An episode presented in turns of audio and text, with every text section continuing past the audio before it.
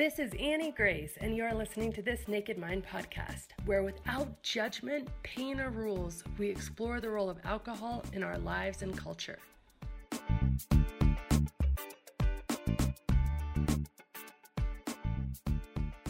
This episode is sponsored by The Path, the coach guided membership designed to help you make alcohol small and relevant in your life by removing your true desire to grab that next drink. Our science based, compassion led program allows you not only to shift your behavior and your relationship around alcohol, but more importantly, uncover and reprogram your subconscious conditioning and neural connections that have been keeping you stuck for years. With daily live breakthrough coaching, an intimate and supportive community, regular peer to peer connection calls, and a complete vault of resources, this is where your path to total freedom and effortless enjoyment of your new way of life begins. Join us at nakedmindpath.com. Hi, this is Annie Grace at this Naked Mind podcast, and I'm here with Jeannie. How are you? I'm well, Annie. Thanks for having me on. How are you? Oh, I'm good. So good to be here with you. So, uh, why don't you sort of walk us back to the very beginning for you? Where did where did your journey with alcohol begin? Oh wow. Um, so in my 20s, I was living in Miami and I started casual, you know, party drinking. I was single. I was spending most of my weekends in nightclubs with my girlfriends. I worked hard during the week and then to go dance on Friday nights where the ladies drink free, you know, the mixed drinks and the shots. Those were typical typical choices for me and my friends. And, you know, looking back on it, I can see that it was easy to drink because the drinks were so fruity and full of sugar. So, yeah, I'm going to love that. And, uh, you know, I would get like an occasional hangover here or there, but it wasn't, it was just like a nuisance. I would still go to work the next day, um, reeking like alcohol. Uh, but I would just maybe pop a Motrin for the pain, you know, the headache, or maybe take some NoDoz to stay awake for my shift but I managed pretty easy. And then I'd say in my 30s, drinking became more mm-hmm. regular and it slipped into the week with dinner, you know, a glass or a bottle of wine. And then I can't forget the day drinking that was added on the weekends. And that was super rough because day drinking just made me want to sleep and take a nap. And the people around me, I don't, they didn't necessarily nap, they just kept pushing through it and so, but I had to, I had to go nap and sleep it off. So day drinking was totally rough. I could not hang with that. Um, and it was just alcohol was everywhere for every situation, whether it was a baby's birthday, uh, a funeral, um, you name it, just every at the, at the beach, on the boat, it was everywhere. And none of us ever questioned if we were drinking. It was, what are we drinking? Mm-hmm. And um, we just it became we idolized it. We made it something very important like it was like the main event and had to be in every situation. I can and, relate to that completely. Yeah. And then i would you know think about here and there oh maybe i should back off you know but then nobody around me was backing off or at least i couldn't tell anyone backing off so the only time I really ever considered taking a break from drinking alcohol was every January. Our church would do the Daniel fast, which is a fast named after a man named Daniel in the Bible. And we fasted alcohol and sweets and stuff like that. And I was successful at avoiding alcohol for January for the fast. But then as soon as February came, I was like, all right, time to drink again. Like it just, it, it didn't make any sense looking back on it now. But then I began to notice like what I like to call the 3 a.m. wake up call. Did you ever get that? yeah, it was central.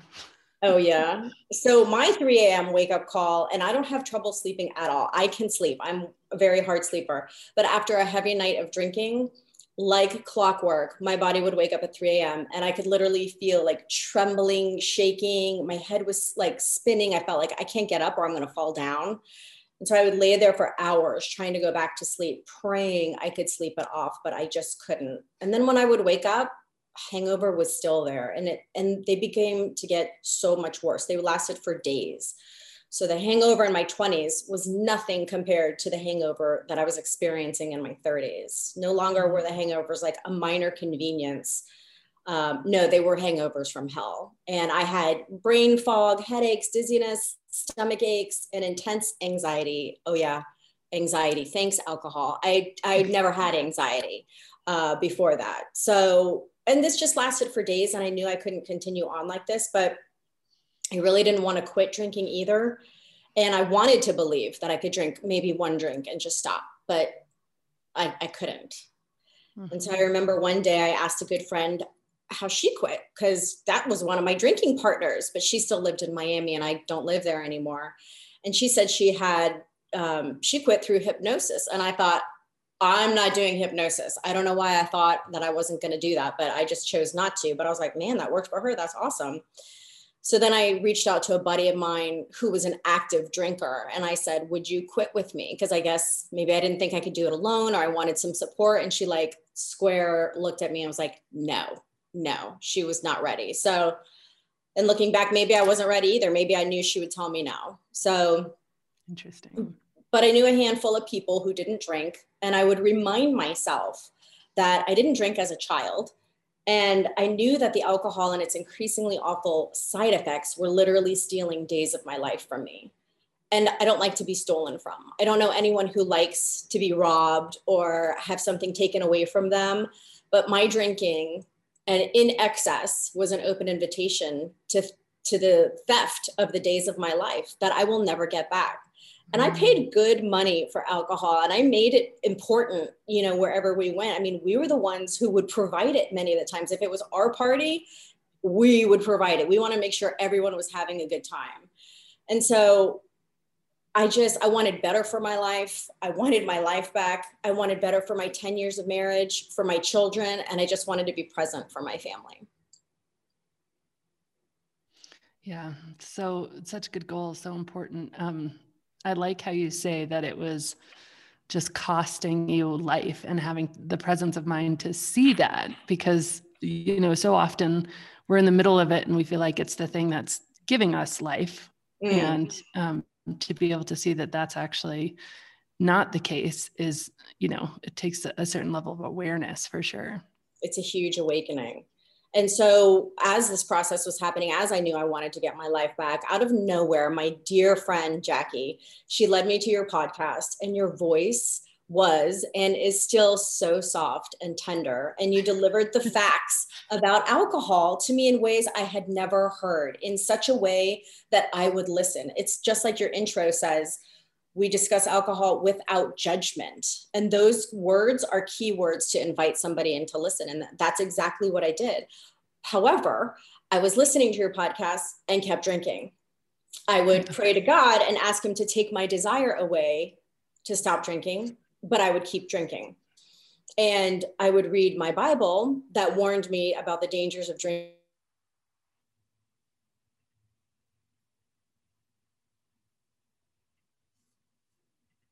I just want to read them to you. I took some notes so I would uh, remember them. But First Thessalonians 5 6 says, Let us not sleep as others do, but let us keep awake and be sober. This was me. I couldn't stay awake because I wasn't sober. I needed to sleep it off. That was ruining my day. Proverbs 21 says, Wine is a mocker, strong drink, drink a brawler. Whoever is led astray by it is not wise. That was me. I made really dumb, unwise choices while I was drinking. Isaiah 5:11 How horrible it will be for those who get up early to look for a drink who sit up late until they are drunk from wine. This is me. I got up early to relieve my drinking from hangovers. I would do that hair of the dog, right?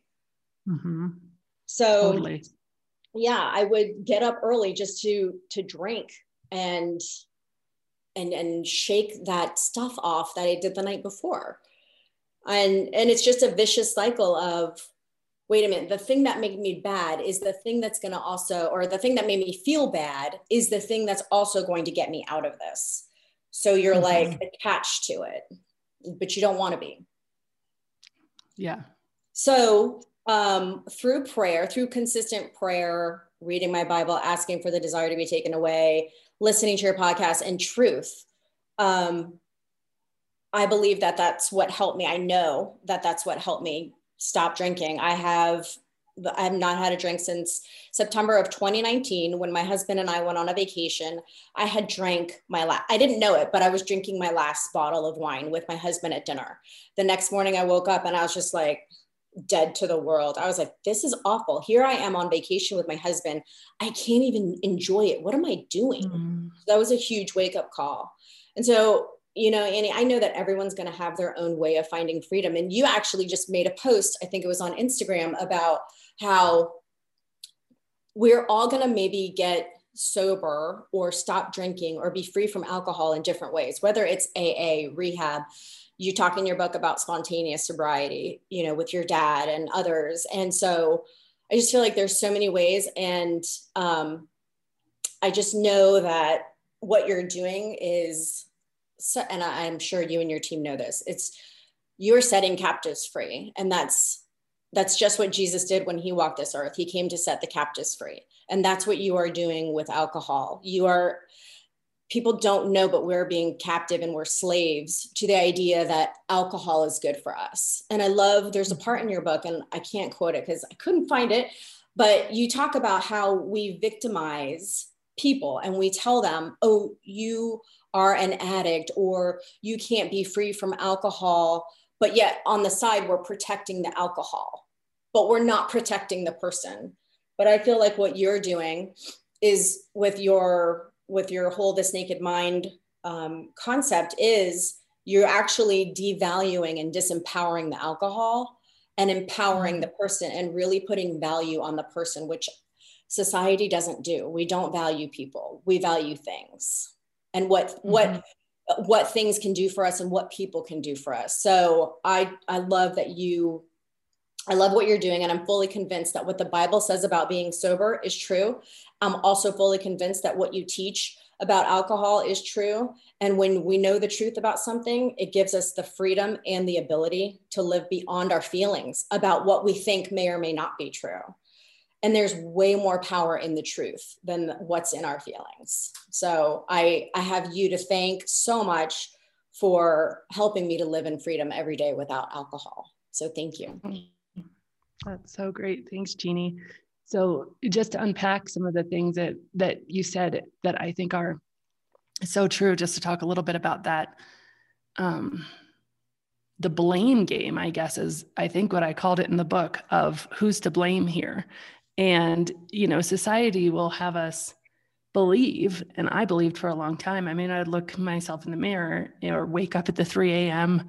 throes of the middle of the night and that pit of anxiety and and the upset and the tears that came with it, and just ask myself on repeat, you know, what's wrong with you? Wow. Ah. what what is your problem? Do you you know, and why can't you get this together? And it was uh, I didn't understand why I was in control and felt like I had autonomy in my life in so many other areas, but I didn't feel like I had autonomy as much as I wanted, at least when it came to this. Like I could certainly not drink for a few days or a week or whatever it was, but I feel miserable or upset the whole time. Like I felt as if I was deprived and missing out. And so it wasn't really freedom. And I think that that is one of the things that is so interesting is that we it's really hard to find freedom with rules which i mm. think is so good if we if we go back to this idea of um you know just the the stuck nature of the self blame if you're to blame then you have to behave in a way that is out of integrity with who you are. So say say the humans the problem, right? The humans the problem and as human beings we just were born to drink. We just want to drink from a young age and some of us just have this this penchant more than others and we're just desperate for it and and it's just definitely our fault. If we go, you know, down that road, then the only way out of that is to be completely out of if, if that's true for us like yes i'm just one of those people who just loves alcohol. I was just born this way. I'm just meant to drink it. Then the only solution for me when alcohol starts to create such a big problem in my life is for me to put rules around myself not to drink it because of fear. And i don't generally think that that is true freedom. I think it can work for some people because the fear or the pain is so great and eventually it can become freedom once we live in that new way of being long enough but i think actually mindfully saying okay no i'm i'm free to do anything mm-hmm. but let me just investigate this enough and get enough knowledge about this thing to make an informed decision with the parts of my brain that are you know really the most human parts and the most um, evolved parts wanting the best for me.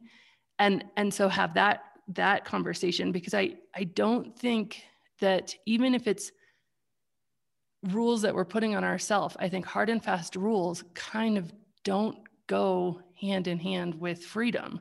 And um, and we are just bound to rules if we make ourselves the problem because then we have to police and manage our behavior.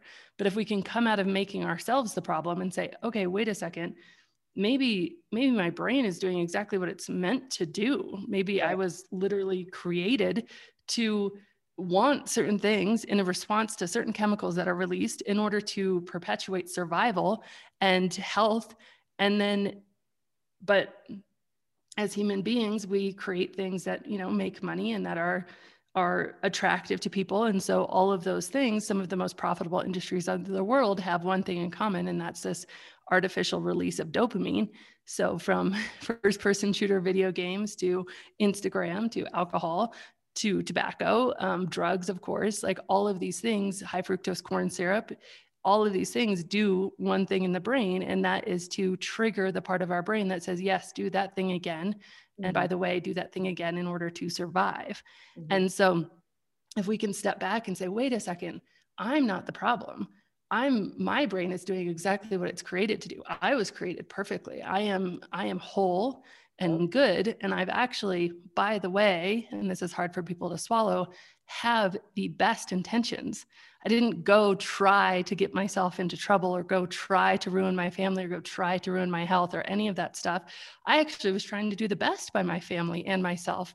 Um, but I was just doing it with the wrong tools because I was given this tool and this substance that masquerades as something very attractive. And then kind of, you know, the true nature of it is is really just you know falling asleep and death and numbing and and distancing from the more authentic parts of our ourselves and so i think that shift from it is the person who's the problem to it is the substance that's the problem is kind of the foundational shift. And then you can move beyond okay well i have to do this. I have to do this because i have to police and manage my own human desires to wait a second do i even want to do this? And and then i think yeah true freedom does come beyond beyond rules. So that was kind of a tangent but no i like what you say though because just because we're able to do anything we want in this life doesn't mean that everything is good for us I mean, I could swallow a frog if I wanted to, but is that going to make me feel good after? But what I realized with the whole drinking thing and with any thing that you do in excess, whether it's excessive shopping, excessive drinking, excessive, you name it, you fill in the blank. It's just you idolize that thing, and that thing takes a way more important place in your life than it is supposed to. And so it's again, I think it takes, it goes back to what you just said was it's not the human who was created perfect and good. It's not there it's not a condition that now we become victims and totally disempowered but it's actually the substance and the thing that becomes the focus that we need to instead of heighten and idolize we need to continue to devalue and disempower it and i like i like what you said that we really we victimize the person and and that's what society just likes to do because for some reason i guess for for money the alcohol companies you know and any company you know makes their they dangle something in your face that's shiny and pretty or you know even in your book it talks about relief from the human condition but it's it's a masquerade. Like you said it's masquerading as relief. And i i know too that with some things just become habit. And you just you have the craving because it's a habit but you don't even like what you're doing anymore or what you're becoming anymore and like you said losing your authenticity who you were created to be it's it's it's a total identity theft right and so i just i appreciate what you've done about just bringing this this great news to the public and and just the truth. And I love how you just do it in a non non-judgmental way and and all the resources that you're providing. Like it's absolutely essential to help people live in freedom. I love that. Thank you so much. Yeah. I um I have a question for you. Um, and Uh-oh. based on you know your your background and your knowledge of the Bible, I'm curious about this. It's a question that gets posed to me a lot, and um, so if I'm catching you off guard and you and you don't have an answer, that's okay too. Okay. Don't don't feel pressure. Okay. But it's just popping into my head because I I probably get this question.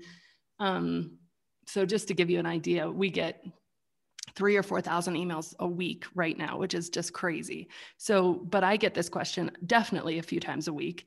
And it's just from people who cannot reconcile that in the Bible, Jesus's first miracle was to turn water into wine with, um, with, with my work. And they're like, well, wait, like what gives? How, how can this, so you know, I, they, they throw also the like the old Italian grandmothers who drink wine their whole lives. Like, how can that be wrong? How can this be wrong? And and I have my own thoughts, of course, but I'd love to hear your perspective. Well, i I'd like to ask you, how are you responding to them now, if you are at all? Um, well, I will be happy to tell you, but I don't want to color your opinion. So I want to hear okay. you. I want okay. you to answer first. So I believe that Jesus, when he came to this earth, he walked he had to walk in the culture of the time. He had to you know they mocked him because they said oh he drinks and eats with sinners. Like people again jesus came to set the captives free. And the pharisees and the priests at the time were like oh jesus is coming and he's he's sitting with the worst of the worst. He's hanging out with the lepers and the alcoholics and the prostitutes. And and it was like well where do you want him to go? And even jesus says like I'm not here for the well. I'm here for the sick. And by the way, you Pharisees, you're sick too, but I'll get with you later. Like I need to come and heal these people who need me the most. I need they need to touch me. I need to touch them. I need I need to be in their hearts. Um, so to that, what I would say is wine obviously i mean there's so many scriptures about wine and new wineskins and the vineyards and the fruit and there's an, even scripture that jesus says i am the vine and you're the branches so um, for me, I would say that um, something. Are you still there? Yeah, I'm still okay. Because I lost you. I lost your face. I lost your pretty oh, face. Funny. Um, so I believe it was culture. Um, he didn't even want, I don't believe he even wanted to perform any miracles, but his mom, because he even told his mom, because his mom was like, Come on, Jesus, do something. The wine has run out. And he's like, Mom, it's not my time yet. And so he, she says to him, uh, well, she says to the servants that were there, do whatever he tells you to do. And so he said, put water in these barrels and I will turn it into wine. And they said, oh, you save the best wine for last. Usually people save the worst wine for last after everyone's all drunk. Um, so, and I'm sorry, I'm just trying to get you back. So I think that um, he did it out of respect for his mom and for being at a function where um, it was just the sign of the times. And I don't think he wanted to come out and preach, alcohol is bad for you. I'm not going to do this. But I think he did it just to show his power um, in the world that he was living in. And honestly, I don't even know if he drank that because it doesn't even say anywhere where he drank it and i don't think it, it makes no difference to me. And this is actually something i want to ask you about too is i know you mentioned in your book um, that alcohol is the same thing as gasoline that we put in our vehicles right? Or did i i read that no, right, yep, no that's okay. right. Well what about wine and beer? Like is to me wine is a fermented grape. And but i think it has the same effects as maybe alcohol and beer. But i don't think you know that that wine does wine fall into the same gas category as alcohol? So I'll let me talk about the chemical stuff and then I'll come back to how I've been answering that question. And thank you for for your perspective. I think that's really interesting. Again, like people send in questions and um, and I, I always find it fascinating.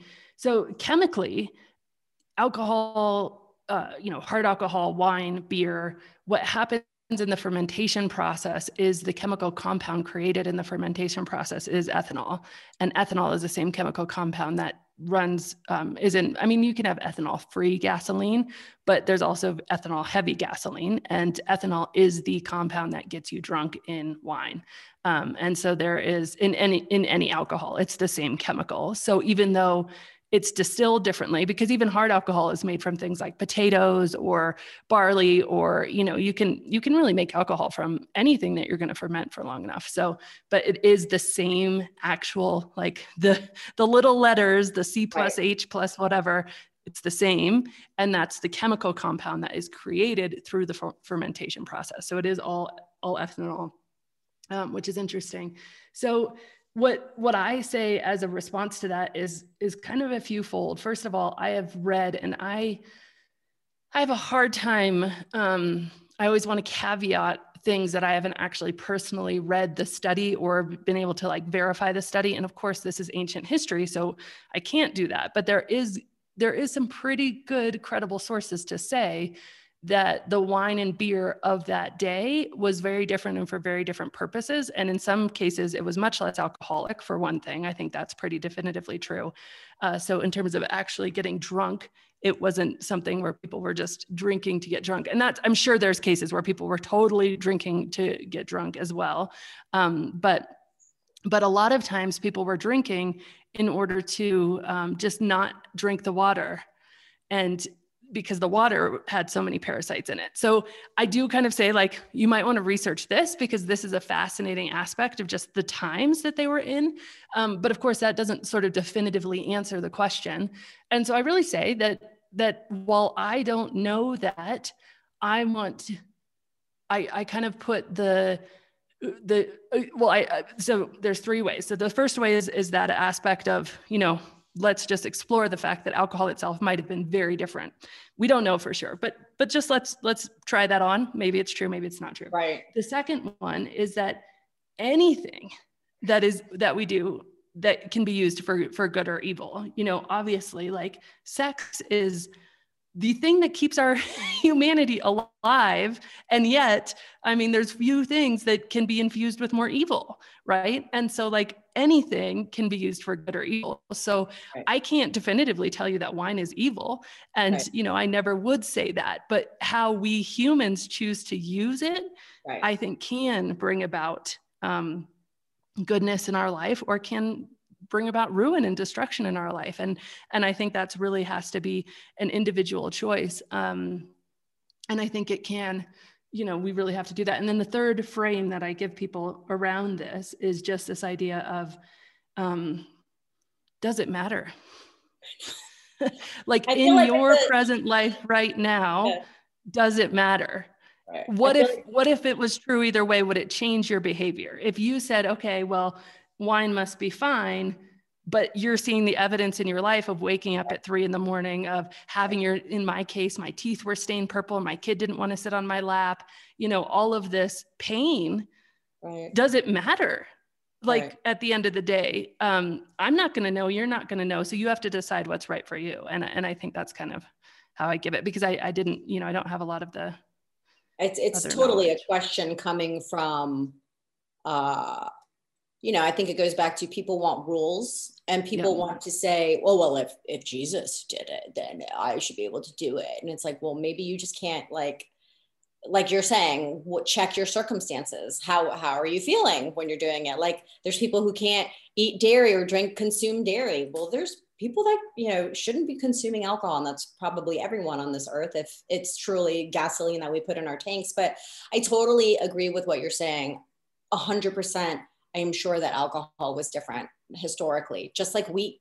They keep telling us the wheat of today is not like the wheat of our ancestors. So mm-hmm. now we can't eat, you know, wheat except, you know, or consume it in moderation or in in minimal. Well, I mean, even things like um, poppies, right? Like the medicine, the opioids that came from actually when before it was mass produced or chemically engineered, it was helpful um, cocoa leaves people used to be able to chew those while working in the fields and it was like coffee or caffeine you just get a little bit of an extra right. boost is what i understand but then cocaine clearly is like massively destructive heroin is massively destructive but we've taken this like this poppy plant that has medicinal properties and then created something that is just so destructive. And I think that, you know, there is greed at the center of a lot of that, yeah. um, the things that happen.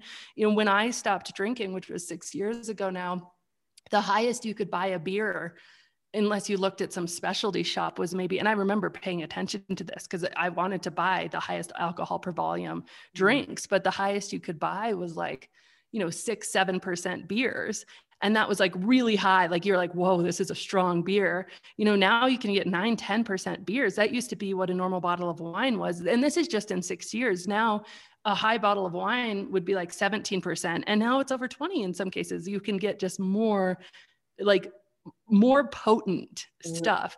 I mean, you look at this with food too, you know, in the 50s, the size of a cookie compared to today, the size of a cookie, or the size of a Coke compared to today, the size of a Coke. So we're just going this way of, okay, if a little of that is is good, a lot must be better.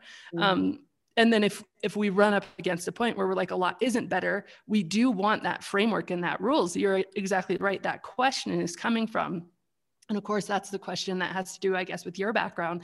But I get lots of different questions like this from, you know, whether it's the Italian grandmother question or whatever, but it's coming from, I want to convince myself that what you're saying isn't true because then I'm letting myself off the hook. Or I want you to give me some other definitive rule here and and framework so that I can like make peace with with this because I, I need that sort of structure. And I think uh, the more we can move, like for instance, for me, and i know this isn't true for everybody and we have to like just allow so much gray area if we're going to have this conversation of living beyond the rules you know that everything is permissible everything might not be good living in this place of self-compassion we have to do it at the level we're comfortable with it. I think often rules and structure can be really helpful in the beginning and in order to get your footing.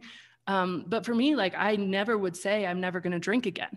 Mm-hmm. And that like really blows people away. And I'm like, no, because for so many reasons. Know, to be honest with you, do I think I'll ever drink again? I don't think I probably will, but I'm not going to say that because I'm not going to conform in that way, both for my own brain and my own mental health. Like, if I was to say that, I feel like, what if it's not as much anymore? But especially at the beginning, I'd be like, well, well, what if I'm at my granddaughter's wedding and I'm 96 years old and it's a champagne toast and you know it's really important to her because you know it's a Jewish wedding and they've just broke the glass and like whatever. I mean, who knows what my brain can invent or what if it's an accident and and it's just all of this stuff. Whereas for me, saying, you know what, I drink as much as I want whenever I want, I just haven't wanted to drink in six years now. Like that feels like freedom to me. That feels like no, I am sitting exactly where I want to be sitting. I am making a choice that I don't have to do this anymore. Not that I don't get to do it. And I'm not, uh, there's no self pity in that decision. It's, it's a real decision of like ownership of my own um, autonomy, I guess. Yeah. And I think what you're saying is that rules don't give you a choice. A rule is a rule. You either follow mm-hmm. it or you break it. That's the choice so with you you're finding freedom in the ability to actually have your own choices. And i like how you say there should be some structure there should be rules especially you know if if people are in the mindset that they might need it for a short term. But i think like anything it just becomes habit. Like why would you go back to something that enslaved you or that stole from you? You know your authenticity and your life and the person that you were like you know it just it just seems like now living in freedom, you have such a great choice that and such an awareness and an awakening that you're no longer a slave to rules really. Mm-hmm.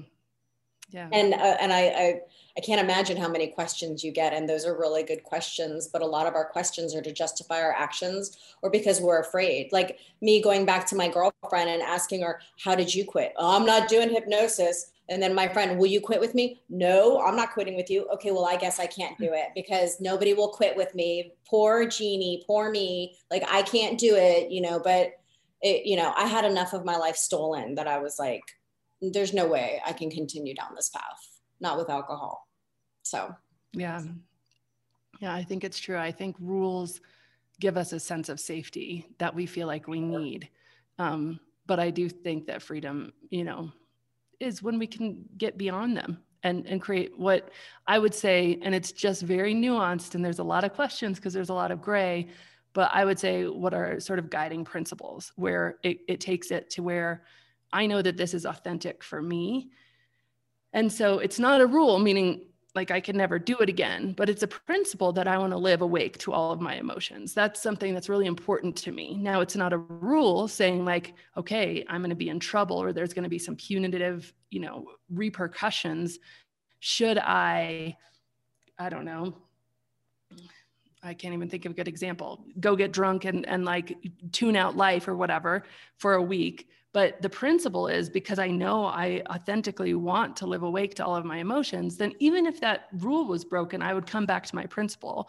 Whereas I'll often, if we put rules and we hold rules as the end all be all, then when we break the rules, everything falls apart and, and we don't have the principle. Like, why did I make that rule in the first place? Why did I have that constraint on my life? Because I do think there's freedom and constraint, but it's I believe it's best applied from a place of like, and actually at the end of my second book, The Alcohol Experiment, we talk about principles in a way of non negotiables. So, what are the things that I am unwilling to bend or compromise on for the sake of this substance in a glass? And, but it's not in a sense that if you break this, you know, everything's wrong in life. It's more in a sense that okay if you break this it's a time to get really curious as to why and start to really dig in. And it is it's very nuanced. It's not i was actually just recently interviewed on um on the 10% happier podcast and with dan harris and i just felt like i did not do a very good job explaining this because he kept coming. I mean, he's an investigative journalist, right? Night Nightline, and he kept just coming at me from all of these different, very logical ways. And I'm like, oh my gosh, this is just very like there's a very narrow way here, and it's it's not in the black and white rules, and it's it's also not in the total like you know live and let live freedom. It's it's kind of in this narrow individual, um, fully empowered, awake, conscious of all my decisions way and it's it's not easy all the time but it is really yeah i think free. So anyway i think it's it's hard to hard to discuss but fun fun to talk about. Well what i like what you said is about staying curious about our emotions because i think when we stop when we lose our wonder you know kids are so they ask a ton of questions and they're in wonder and awe about everything and they want they have a million questions why why why i think as we get older we stop questioning and we just do and so what we're doing just we don't question it anymore. We reach for the alcohol or we reach for the chocolate or we reach for the the you know expensive thing we're going to put on our credit card because we're not thinking of well what's how am I going to feel like after this, you know? Mm-hmm. Because what happens is right before we do you know we we take on the substance let's say or we perform the habit that we've created we don't feel too bad about it because or maybe we don't feel anything about it at all because it's just a habit. It's just natural. We just reach for the thing whatever the thing is. But then on the other side of that it's huge. It's disaster it's it's the shame game. So it's minimized on the front end and then it's exaggerated on the back end so that when we're so that when we're and i think that's when we start making those rules is when it's exaggerated mm-hmm. and we're feeling shame and guilt. We need the rule so that jeannie doesn't come back and try to minimize it because it's not minim- it's not minimal on this side. We just rationalize it and we ask these questions to justify it.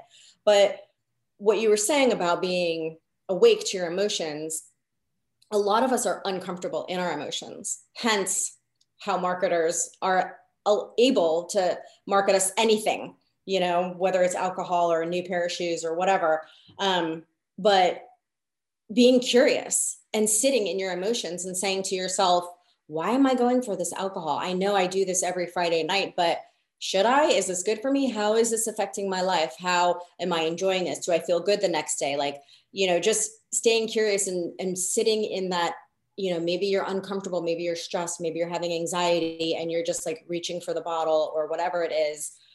But just to take a minute of like self reflection, because I know I didn't. I know I would go for the bottle of wine and think, oh, it's just a glass. It's just a glass. I would tell myself, I would minimize it. By the end of the bottle, and the next day, I was like, what did I do? Why did I do this again? Had I asked myself at that moment, okay, Jeannie, what are you feeling? Sit in this, sit in your feeling. Ask yourself, what are you feeling? Like, be awake because you're about to dull your emotions by doing XYZ. You're about to go bye bye, about to go night night. Like, you're going to check out you know depending on how much you drink or how much you do ex- excessive whatever. So I think you're you're right about just be curious and stay stay awake to your emotions. It's okay to be uncomfortable. And we just don't want to be uncomfortable anymore. It's not comfortable mm-hmm. to be uncomfortable. It's so right. convenient to want to be comfortable and, and reach for the things that are conveniently in front of us or that are conveniently in our in our thinking patterns and our habit patterns and you know i always i, I love what uh, i was taught a couple years ago was to think about what you're thinking about what are you thinking yeah. about what is causing you to reach for this so mm-hmm. Yeah, I really like that. And I think that rules are very much, especially how you described them, of like, okay, I know this is making me feel bad. So I'm going to put rules around this. I think they're a huge tool in the early days, right? That was literally my tool was I'm going to create a rule for myself that there's no drinking until Friday night, or there's when I couldn't keep that one, no drinking until Thursday night. I think where it goes off the rails is when we break the rule, we blame ourselves more, and we get stuck in the cycle of blame and shame instead of breaking the rule should i believe create just this huge sense of curiosity. Well yes. why couldn't i keep that? Why was it so hard for me to say no to that third glass of wine? Why was it so hard for me not to drink? What else is going on? Uh, and and i think that opens the door to you know the conversation in general. I like that. So instead of shaming yourself after you break your own rule or maybe a rule that someone you've agreed upon, maybe someone in your life has brought up to you, hey, this is a problem. We need to create some boundaries or some expectations. And instead of shaming that person, that person goes into like a self-reflection and journals and and and decides, you know, is this the way I want to keep feeling? But again, I, I just love how you you disempower and you devalue alcohol and you empower and you value people. There's something that is just uncommon in our society. So I love what you're doing. That's awesome. Needless to say. Thank you. So um, I know you have a podcast. Do you want to talk a little bit about that? Sure. Thanks for the opportunity. It's the Say So with Jeannie podcast. And I basically interview people that have gotten a second chance at life. Their life has been redeemed and they have found freedom, kind of like what we're doing here right now. So I thank you for letting me share that little snippet. I've been doing it for about a year now and I'm just I couldn't be happier. I love I love podcasting. That's so great. And then uh, if you were going to go back in time and talk to Jeannie of before who felt really stuck in this and tell her about what life is like now, what would you say? Oh my gosh, girl, just do it. Just do it. Like, I feel like sometimes the hardest step is the first one, and that mm-hmm. we get, especially me, I'm a thinker. I love to investigate, analyze, think something. It's called paralysis of analysis. So I just, I just do nothing because I'm still in my thoughts and I don't have a plan but you know we don't always need a plan. We just sometimes need step one you know? So i would just say there's so much freedom on the other side of this and that you can do it and that your life is worth it. Yeah i love that. So good. Well thank you so much. It's been so much fun to chat. Thank you annie. Thanks for this opportunity